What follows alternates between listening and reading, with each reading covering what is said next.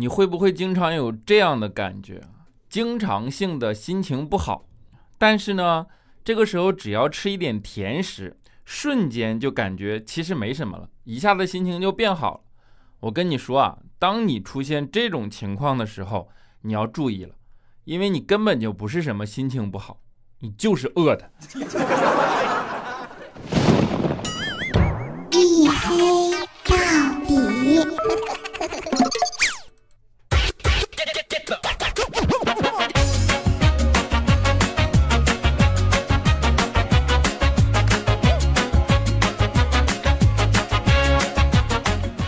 各位，欢迎收听啊！这里是大型不奇幻、不悬疑、不科普、也不励志、不时尚、不青春，唯独认真搞笑的娱乐脱口秀节目《一黑到底》，争取做到拯救周一不快乐。我是你们的隐身狗六哥小黑。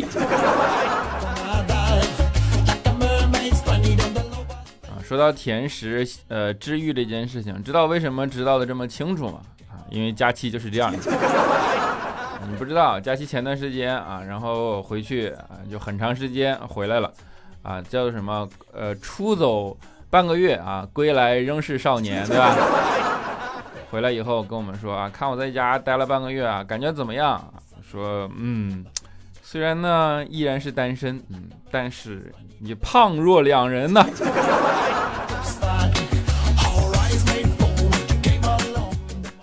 你想之前就说胖啊，现在胖若两人，那得啥样啊？佳期呢？你们常听他节目的人都知道啊，他一直宣扬自己有拖延症，什么懒癌患者，对吧？呃，这种这种的，什么不守时更节目就更不到。我跟你们说，这些都是假的，那就是不是他欲望本身。守时这件事情啊，你根本没有办法用道德去约束一个人，就是。佳期这么不守时的人啊，他每天他都准时饿呀。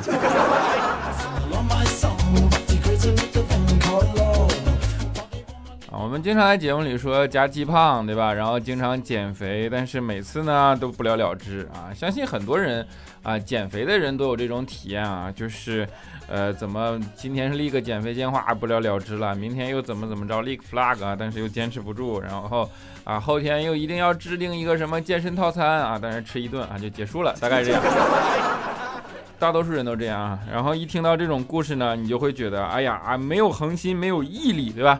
但是呢，作为佳期的好朋友啊，好啊，好同事啊，我们都知道真相。你想。我给你们讲一个科学定律啊，叫做能量守恒定律。众所周知啊，这个世界的能量是守恒的，对吧？一旦你的身体瘦下来，意味着什么？意味着这个世界的能量减少，那就要有一个人变胖，对吧？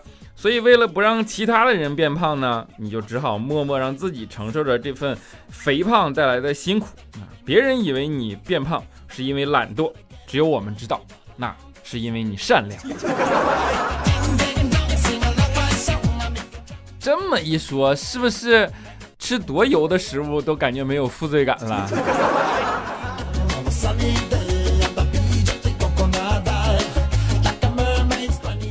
当然，佳期为了减肥这件事情也曾煞费苦心啊，费尽心机啊。后来他就去啊找医生看啊，因为他做什么就是什么减肥计划呀，然后节食运动。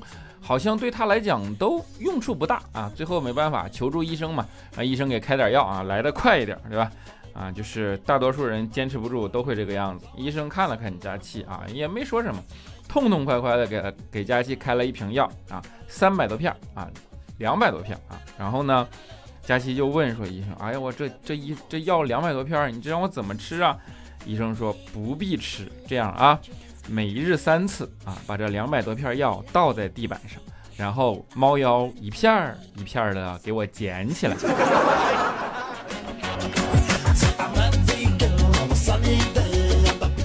啊，这就是专治懒的吗？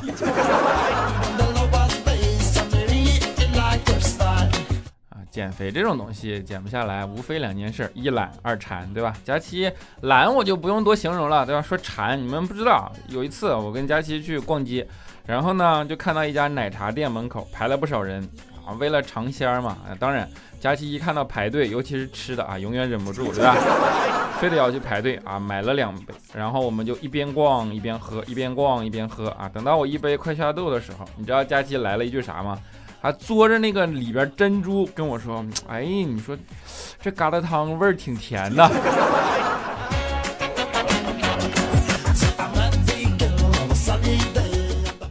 啊，就是馋，就是馋到这种地步，对吧？你说懒又能懒成啥样呢？我跟你讲，佳琪经常去憧憬啊。他跟我说，他说：“你说啊，要是有一天有一个机器人男朋友能做出来，那就太好了。大清早的时候就有人把你吻醒，吻醒的时候顺便把舌头伸进你的嘴里，帮你把牙都刷了。”听完我就崩溃了，我跟佳琪说：“我说你连男朋友都是机器人了，你还刷牙干啥呀？”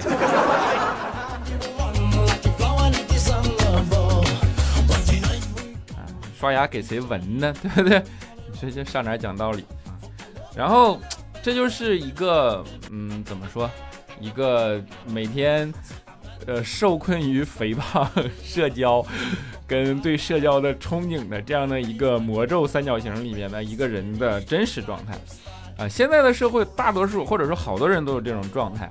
这种状态呢，又有一个很明显的特征啊，干嘛就爱做梦。然后经常梦见一些儿时的梦中情人啊什么的。你们知道网上有一句特别文艺且鸡汤的话，叫做“梦里梦到的人醒来以后就应该去见他”。当然这句话也没有错啊，我不是说鸡汤就一定是错的，因为这句话是有科学道理的。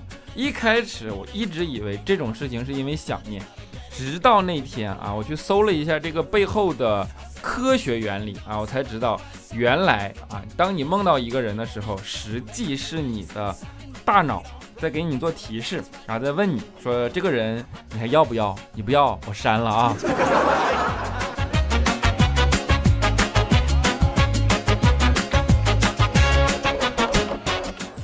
啊，你说梦中情人对吧？啊，相信大多数人都是啊演戏的对吧？就是颜值的奴隶啊。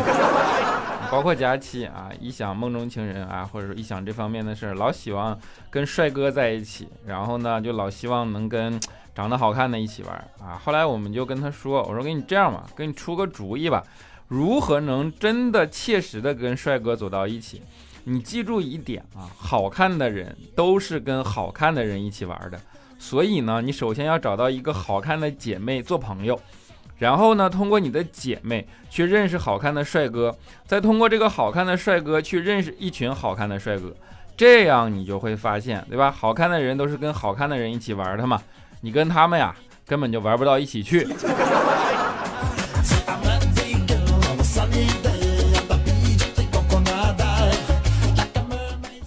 这就是 社交压力，对吧？当代的。核心矛盾啊，不是落后的生产力与先进的生产关系之间的矛盾啊，是是落后的现实啊与先进的欲望之间的矛盾啊。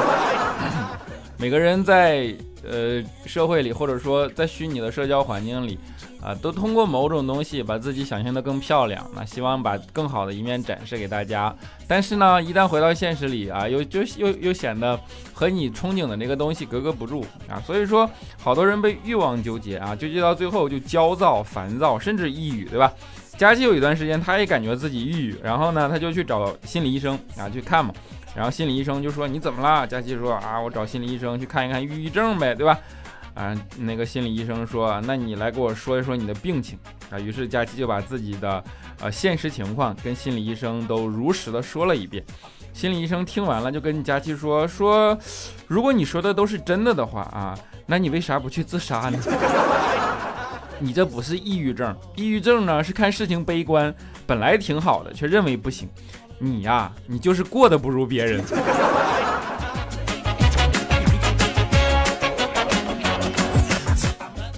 佳期呀，就是他其实合适啊。他之前看过一个东西是牙医啊，然后牙医呢看了看，就问佳琪说：“你这个牙槽子为什么磨得这么严重呢？”佳琪说：“啊，因为我这些年都是咬着牙撑过来的。”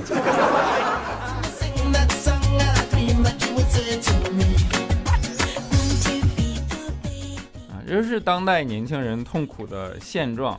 然后呢？人容易这样的啊，一旦经历一些现实的不如意，或者说预期跟你自己的呃处境不符的时候啊，人会给自己一些麻痹，或者说呃。就是有一种自我保护，但其实退缩的状态啊，比如说一副老成，对吧？世间不值得，酸甜苦辣我都尝过了。说这样的话的人，其实你要当心了，你真的应该当面的去跟他探讨探讨，别动不动就说自己这一年酸甜苦辣都尝过了，真尝过甜吗？你仔细想想。啊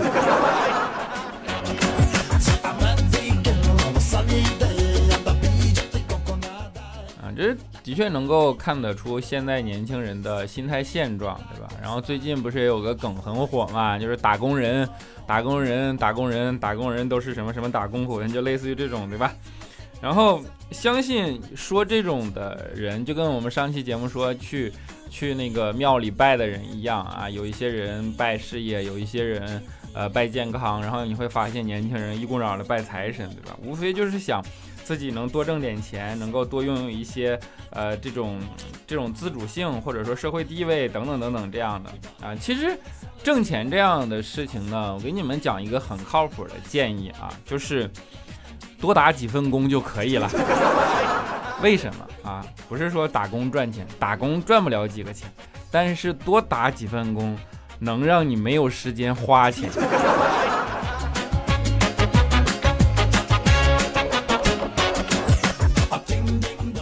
啊这才是问题的根本所在啊！其实你不是赚钱的能力太差，也许啊，你可能只是花钱的能力太好。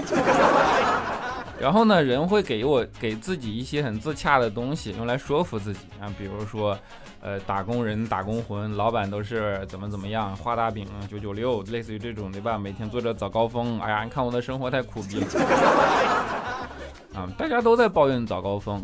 你想想啊，什么叫早高峰？我觉着合格的早高峰应该以一个东西为准，就是你掏不出手机来。那么抱怨早高峰，你看车上的人不还是从容的把手机掏出来吗？什么时候你上了车掏不出手机来，你那个城市的早高峰才算真的合格了。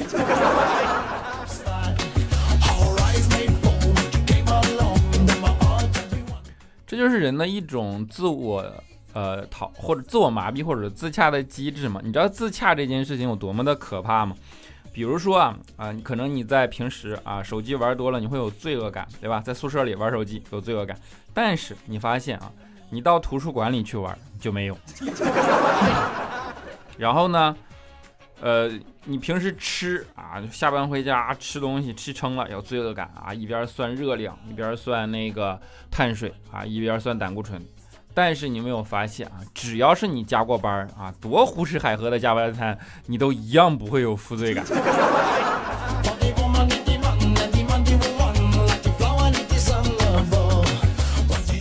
这就是一种自我自洽的机制啊。自我自洽是什么意思呢？就是。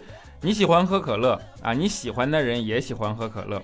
如果呢，他长得好看，对吧？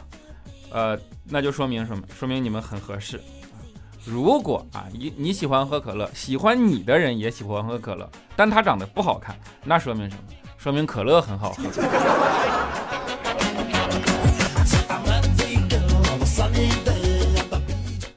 啊还有一些私下，比如说你去点外卖，对吧？然后明明吃的多啊，点了一份外卖，结果呢，人家给配了两双筷子，然后你就想，哎呀，你是不是送错了？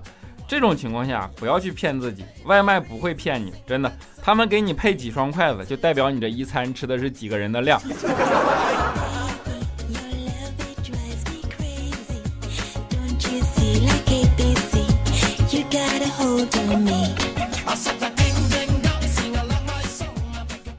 啊当然啊，就是 我们不能一味的调侃啊，这就是这个压力很大呃之下的社会的现实的情况，以及人正常的应激式的反应，人就会把自己的大脑调节成这个样子，对吧？然后多吃一点甜食，多多多让自己开心，甚至稍微身体变变胖一点，我觉着没什么问题的。然后在这儿给你们分享一个很实用的日常的小窍门啊，就是如果你突然想吃甜食或者火锅，那么你就去朋友圈上发布你要减肥的消息。相信我，就你现在这帮朋友圈子啊，看到你发这样的朋友圈以后，绝对有人主动联系请你吃火锅。啊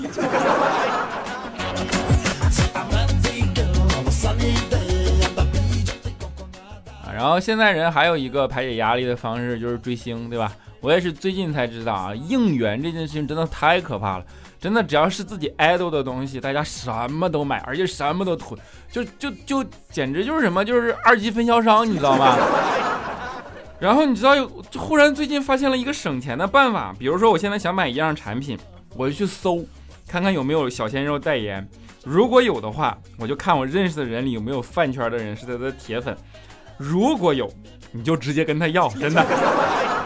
对方多半喜出望外，表示随便拿，不够我这儿还有。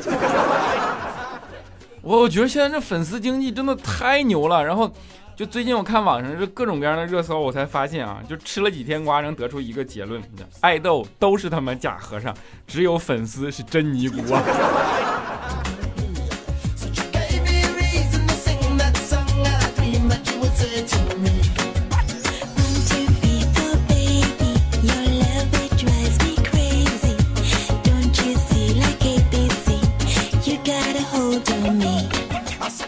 好了一小段音乐啊，欢迎回来啊！节目的中间呢，依然先是给大家口播一下我的私人微信号，叫做六哥小黑六六六，六哥小黑的全拼加上三个数字六，六哥小黑六六六啊，可以聊骚，可以催更，但是不做数学题，好吧？啊主要的作用是啊，比如说我发了节目，然后可以在朋友圈里第一时间跟大家预告一下啊，省得你记不起来听。现在这个播放太惨了，留言又又少，播放又惨。啊，只能在朋友圈里给大家先广播一下了，对吧？然后呢，呃，如果我拖更了，也可以在朋友圈里先给大家预告一下。我总不能录一节目告诉你说我拖更了，那我还拖更干嘛呀？所以呢，啊，平时沟通啊，或者说通讯及时性方便一些，好吧？六个小黑六六六啊，呃，私人微信号啊，希望大家抱着不以让我做数学题的目的来加，好吧？么么哒。下面看一下上一期的听众留言啊，首先是沙发君，叫做玄猫老爷，他说来了啊，没毛病啊。言天已 win，他说突然发现一黑到底有十一点三万人订阅，但是为什么才这点评论呢？这只能说明那些人突然就没有手了，不能评论了啊。我觉得你说的，啊，其实不是啊，其实是节目从开播到现在十一点三万订阅啊，中间。呃，来来回回，然后走走停停，大家也不能走的时候专门取消订阅你，对吧？所以说，哎，不要看那个东西，你就看现在播放量有多惨就行了。漫天星光 C 里他说又来报道了，第一次留言，最早听小黑的脱口秀还没宝宝，现在宝宝都上幼儿园了，不过真的很久没有来了，以后经常来，小黑加油，默默支持，你别默默的，你高调点支持。B C R X Y 他说听节目的时候偶然发现。小黑的这一年的节目平均每期一万人左右收听，我们这一万多人值得小黑坚持吗？如果觉得不够，脑补一下一万多人围在你身边，想想你会得密集恐惧症了吧？哎呦我天，说的好下瘾，值得值得，我可怂了啊啊！乖不如也优，他说看到你发朋友圈更新就点进来，沙发居然还没人抢，难得抢到沙发，必须嘚瑟一下啊！虽然你不是沙发，但是我依然不想破坏你嘚瑟的心情。哈，么么哒啊！静兰话语他说：“小黑，你知道哪个城市封城时间长过武汉吗？墨尔本荣登榜首。终于在封城一百多天之后，这周三开始可以随意出门了。疫情对大家都造成了改变啊，还好不全是坏的。一直在听，但没留言。听小黑的节目就像给自己充电。这么想想不太公平，你也需要我们的支持，来支持一下，谢谢小黑。”么么哒。W H S I S K 啊，with key 啊，他说昨天听了一会儿就下架了，为啥？周二中午上啊，前面这些都是一样的吧？都是一样的。下架的原因是估计片尾的音乐啊，设计触碰到了音乐的版权，然后。啊，上一期节目也给大家解释过了啊，就是现在呃的曲库的版权会嗯搞得很严格啊。虽然我们这个节目呃不是以商业盈利为目的的，会在片尾大家给大家推荐一些歌，但是呢，在保护音乐人的角度啊，他们不希望版权被别人能够随意的去播放，这件事情也无可厚非啊。因为创作这个行业，就是你一定要让创作者吃饱饭啊，让挣更多的钱，他才有更多的人参与进来，才会有更好的作品出现啊。当然，虽然我真的本意是想让更多的人听到我喜欢听的类型，把这些音乐分享出去，呃，但是啊，如果呃有触碰到版权啊，我就及时整改，好吧，及时删除背景音乐啊，这也没什么好说的。如果本期节目后边的背景音乐又受到版权啊，大家记得一定及时通知我，然后我好去整改，让你们能听前面的节目啊。最爱 baby，他说小黑，下期话题留自己喜欢的人可以吗？我先来，我喜欢的人也喜欢我，我俩在一起了，就不多说了。我要去补作业了，小黑爱你，么么哒。好，你这是来撒狗粮的，你 这这气人啊！乌帝王，他说小黑你坑我，被下架的那个节目我是沙发，你这回不也堵你了吗？爱吃黑芝麻的六妹，她说朋友圈看到小黑更新的提醒，赶紧去喜马拉雅刷，一直刷刷，耐心刷到晚上刷不出来，卸载喜马拉雅重新装还是没有，一度怀疑是我手机坏了，还寻思这是让我提前换 Mate 四十的节奏啊，结果到今天中午发现更新了。六哥，我想说，其实节目没有片尾曲也没事儿的，别忘了，你可是讲段子的主播里唱歌最好听的呢。可以，你亲自唱呀，黑粉们同意的顶我上去啊！最后，我要赤裸裸炫耀一下，六哥，我们大北方还有一周就要供暖啦，羡慕不？哈哈哈！哼哼。哎，总之都是欠打。那个撒狗粮，你来撒供暖。佳期的班主任他说：“小黑小黑，上期节目里提到文化自信，我觉得你说的非常对。我是普通家庭的小孩，九二年的，上辈人没有官也没有商，所以我说我没有受过这个社会特别的偏爱。但是，一路以一个普通家庭小孩的身份上学工作，见证国家在发展，时代在进步。初中学近代史，气到哭。现在因为国家强大了，看到新闻常常特别自豪，特别爽。”我当然知道社会有不公平，有阴暗面，但是呢，这些都在越来越少呀。而且大多数时候，在我们这个年龄段的人，努力真的不会被辜负。我想了下，我最喜欢的名人是李子柒、郭麒麟和你，看上去毫不相关，对不对？但我心里觉得你们都是非常自信，也有文化自信，会思考，知道自己要什么，知道自己爱什么，并且因为情商很高，能够给他人带来快乐的人呀。哎呦我天哪，我跟这两个人并列了吗？好的，么么哒啊！LCX 他说小黑小黑从专科就开始听你啦，现在转眼就要本科毕业找工作啦，数数时间已经四年多啦，感觉时间好快呀，很多事情都等着去做啊，都在逼着自己长大，希望自己变得勇敢自信点，感谢这四年来有你的陪伴，么么哒，么么哒。嘿嘿的第十名小鱼，他说第一啊，打的是最后一个评论的，而不是最后一次评论，好吧。第二，我叫黑黑的是第十名小鱼，不是因为我黑，而是因为我显得萌一点。可变成了这样，下个月我就把它改成小黑的第十名小鱼。我还想问小黑一个问题，佳期说你是杠精，这是真的吗？我们班也有一个杠精，你能传授我一点吗？或者你隐身帮我去揍他？你去问佳期呀。幽谷郁金香，他说：“本来我想先忙完手头的事儿，再听最新一期节目，结果就三十分钟而已，节目下架了。重置版赶上培训，只能晚上听。评论也不知道排第几位了，就来说一句啊，六六六，么么哒。我是田潇潇，他说：嘿，大家都夸你声音磁性，你不知道为啥这么开心？你可是男生哎，是磁铁的磁，不是磁性，不是不是雌雄的雌。”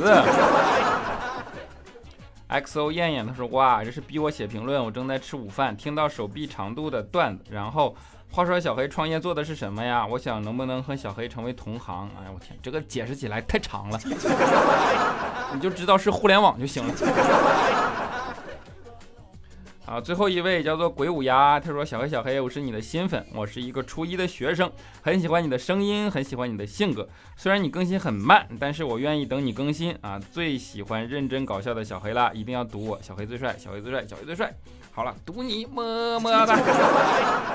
呃节目的最后啊，给大家带来一首，呃。”这首歌叫做《济南济南》啊，应该是一个民谣的，反正是我之前没听过，但是最近听了，忽然被击中了。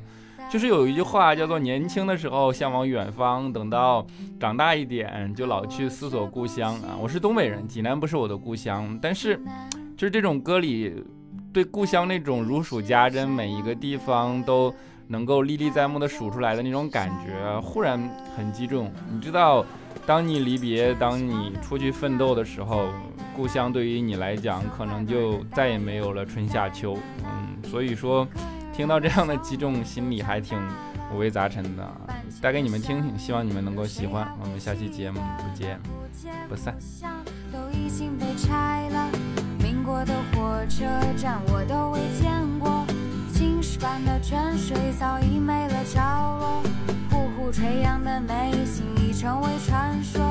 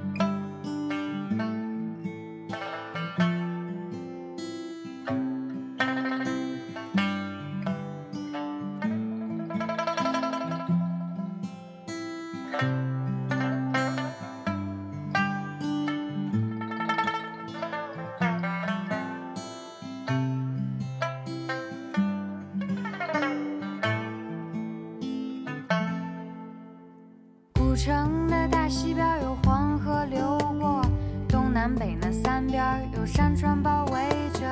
内蒙古的风沙它长驱直入呢，泉水仍滋润着城市的脉络。雄伟的城墙只剩个解放阁，霓虹灯的光照不亮护城河。宴席堂的牌匾它昏暗又没落，芙蓉街的店家。